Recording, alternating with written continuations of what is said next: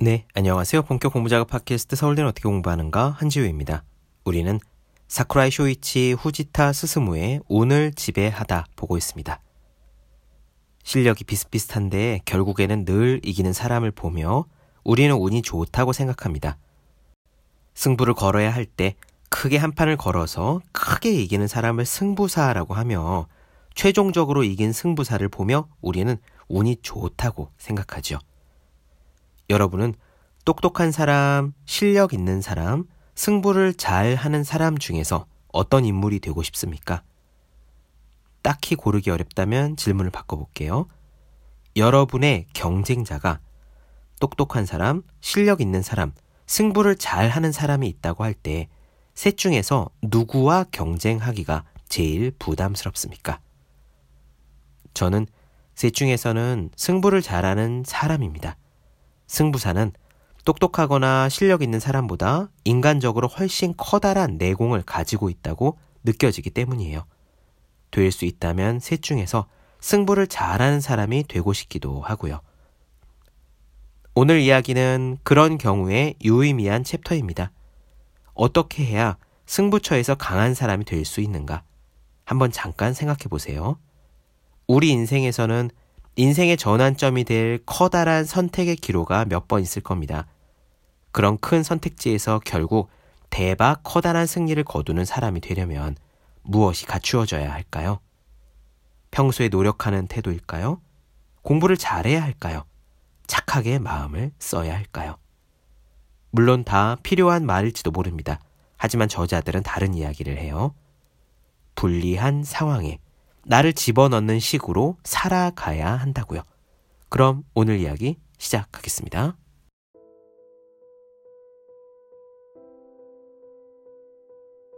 승부에 강하다고 일컬어지는 사람에게는 공통된 특징이 있다. 그들은 승부처에 강하다. 승부처라고 하면 많은 사람들이 기회를 뜻한다고 생각할지도 모르겠다. 하지만 기회와 승부처는 전혀 다르다. 진정한 승부처는 위기 중의 위기, 압도적으로 불리한 상황일 때 찾아온다. 단순히 기회를 잡아서 바로 이때다 라는 듯 공격하는 것은 내게 있어서는 딱히 승부처가 아니다. 찾아오는 기회를 제 것으로 삼아서 이기는 것은 단순한 사치견산 덧셈과 같아 그다지 흥미롭지가 않다. 제 발로 찾아온 기회를 잡아서 이기는 것은 한마디로 싱겁다. 진검승부를 겨루고 있을 적에 나는 그렇게 생각했다. 그래서 자발적으로 험난한 상황에 몰아놓고 그 상황에서 역전을 시켜 승리를 내 것으로 삼았다. 굳이 벼랑 끝을 선호하는 정신이 없으면 목숨을 건 승부에 나설 자격이 없다고 진심으로 생각했다. 상대가 셋을 갖고 있는데 내가 7이니까 내가 유리할 때 승부에 나서자라고 하는 것은 기회이지 승부처가 아니다. 도리어 상대가 9, 내가 하나일 때 이렇게 지극히 불리한 상황일 때야말로 승부처이다. 왜일까? 그것은 절체절명의 상황에서는 한 발 뒤로 물러서는 것만으로도 나락에 떨어질 수 있는 리스크가 되기 때문이다. 그래서 승부처에서는 몸과 마음을 다해 맞서야 한다. 이때 몸과 마음을 다한다는 것은 가지고 있는 힘을 100% 온전히 내는 것이다. 일반적으로 사람은 자신이 진지하게 하고 있다고 생각해도 100% 온전한 힘을 내고 있지는 않다. 기껏해야 7, 80% 정도일 것이다. 승부처에서 극복하기 위해 한계까지 내는 힘.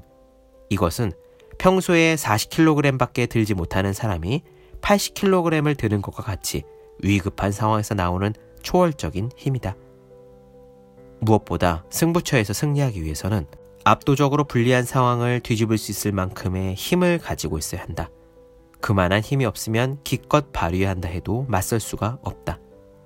벼랑 끝에서 발휘되는 본질적인 승부력은 평소에 불리한 상황에서도 피하지 않고 대처하는 자세로 살아가야 단련이 된다. 나는 역경이 닥치면 기꺼이 그 안으로 뛰어든다. 그 편이 여러모로 궁리하거나 해야 할 일이 많아서 즐겁다. 물론 힘들다는 생각이 들지 않는 건 아니지만 형세를 뒤집거나 극복했을 때의 쾌감은 그 무엇으로도 대체하기가 힘들다. 나는 그렇게 승부처에서 이기는 힘을 갈고 닦았다.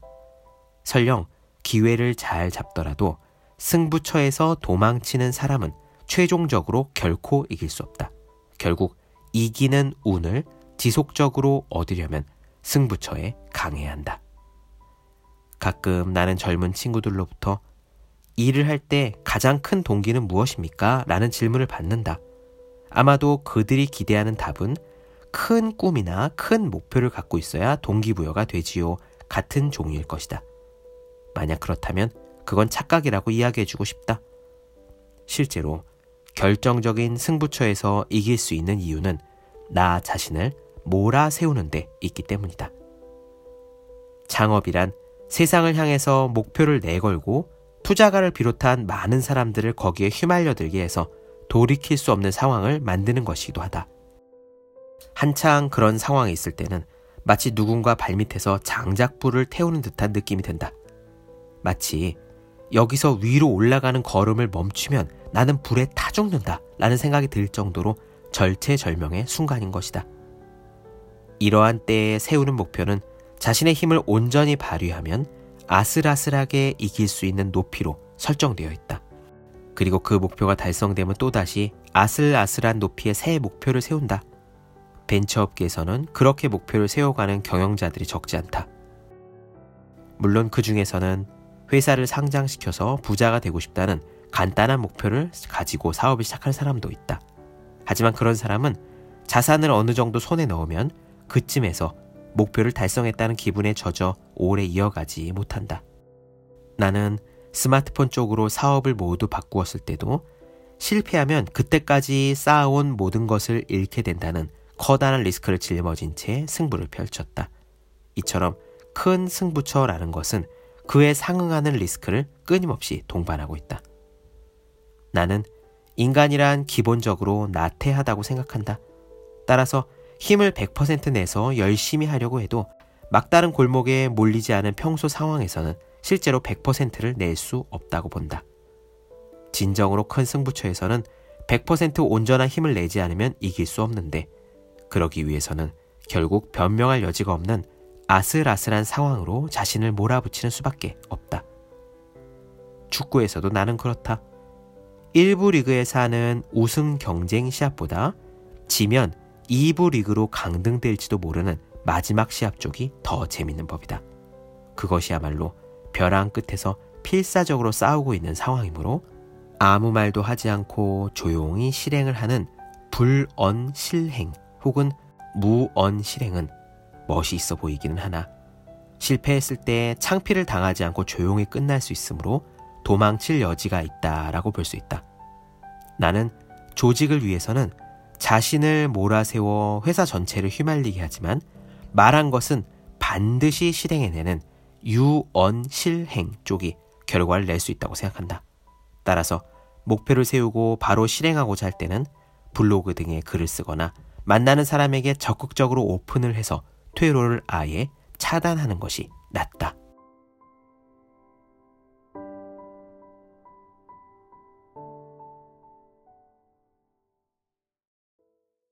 네, 본격 공부작업 팟캐스트 서울대는 어떻게 공부하는가? 사쿠라이 쇼이치 후지타 스스무 오늘 지배하다 나눠드렸습니다. 더 많은 이야기가 궁금하신 분들은 제 유튜브 채널 제우의 서재, 네이버 블로거 생의 즐거운 편지, 카카오 브런치 한지우 브런치, 인스타그램 해시태그 제우의 서재 검색해 주시면 좋겠습니다. 또 해야 하는 일과 하고 싶은 일 사이에서 고민함 쓴 첫 번째 에세이 노력이라 쓰고 버티기라 읽는 공부하시는 모든 분들을 위해 어떻게 공부하는 게 효과적인 설명한 혼자 하는 공부의 정서 그리고 책상에 올려두기만 해도 공부하고 싶어지는 365 홍콩 캘린더 아직 읽지 않으셨다면 꼭 한번 읽어보셨으면 좋겠습니다. 그럼 오늘 여기까지 할게요. 전 다음 시간에 뵙겠습니다. 여러분 모두 열심히 공부하십시오. 저도 열심히 하겠습니다.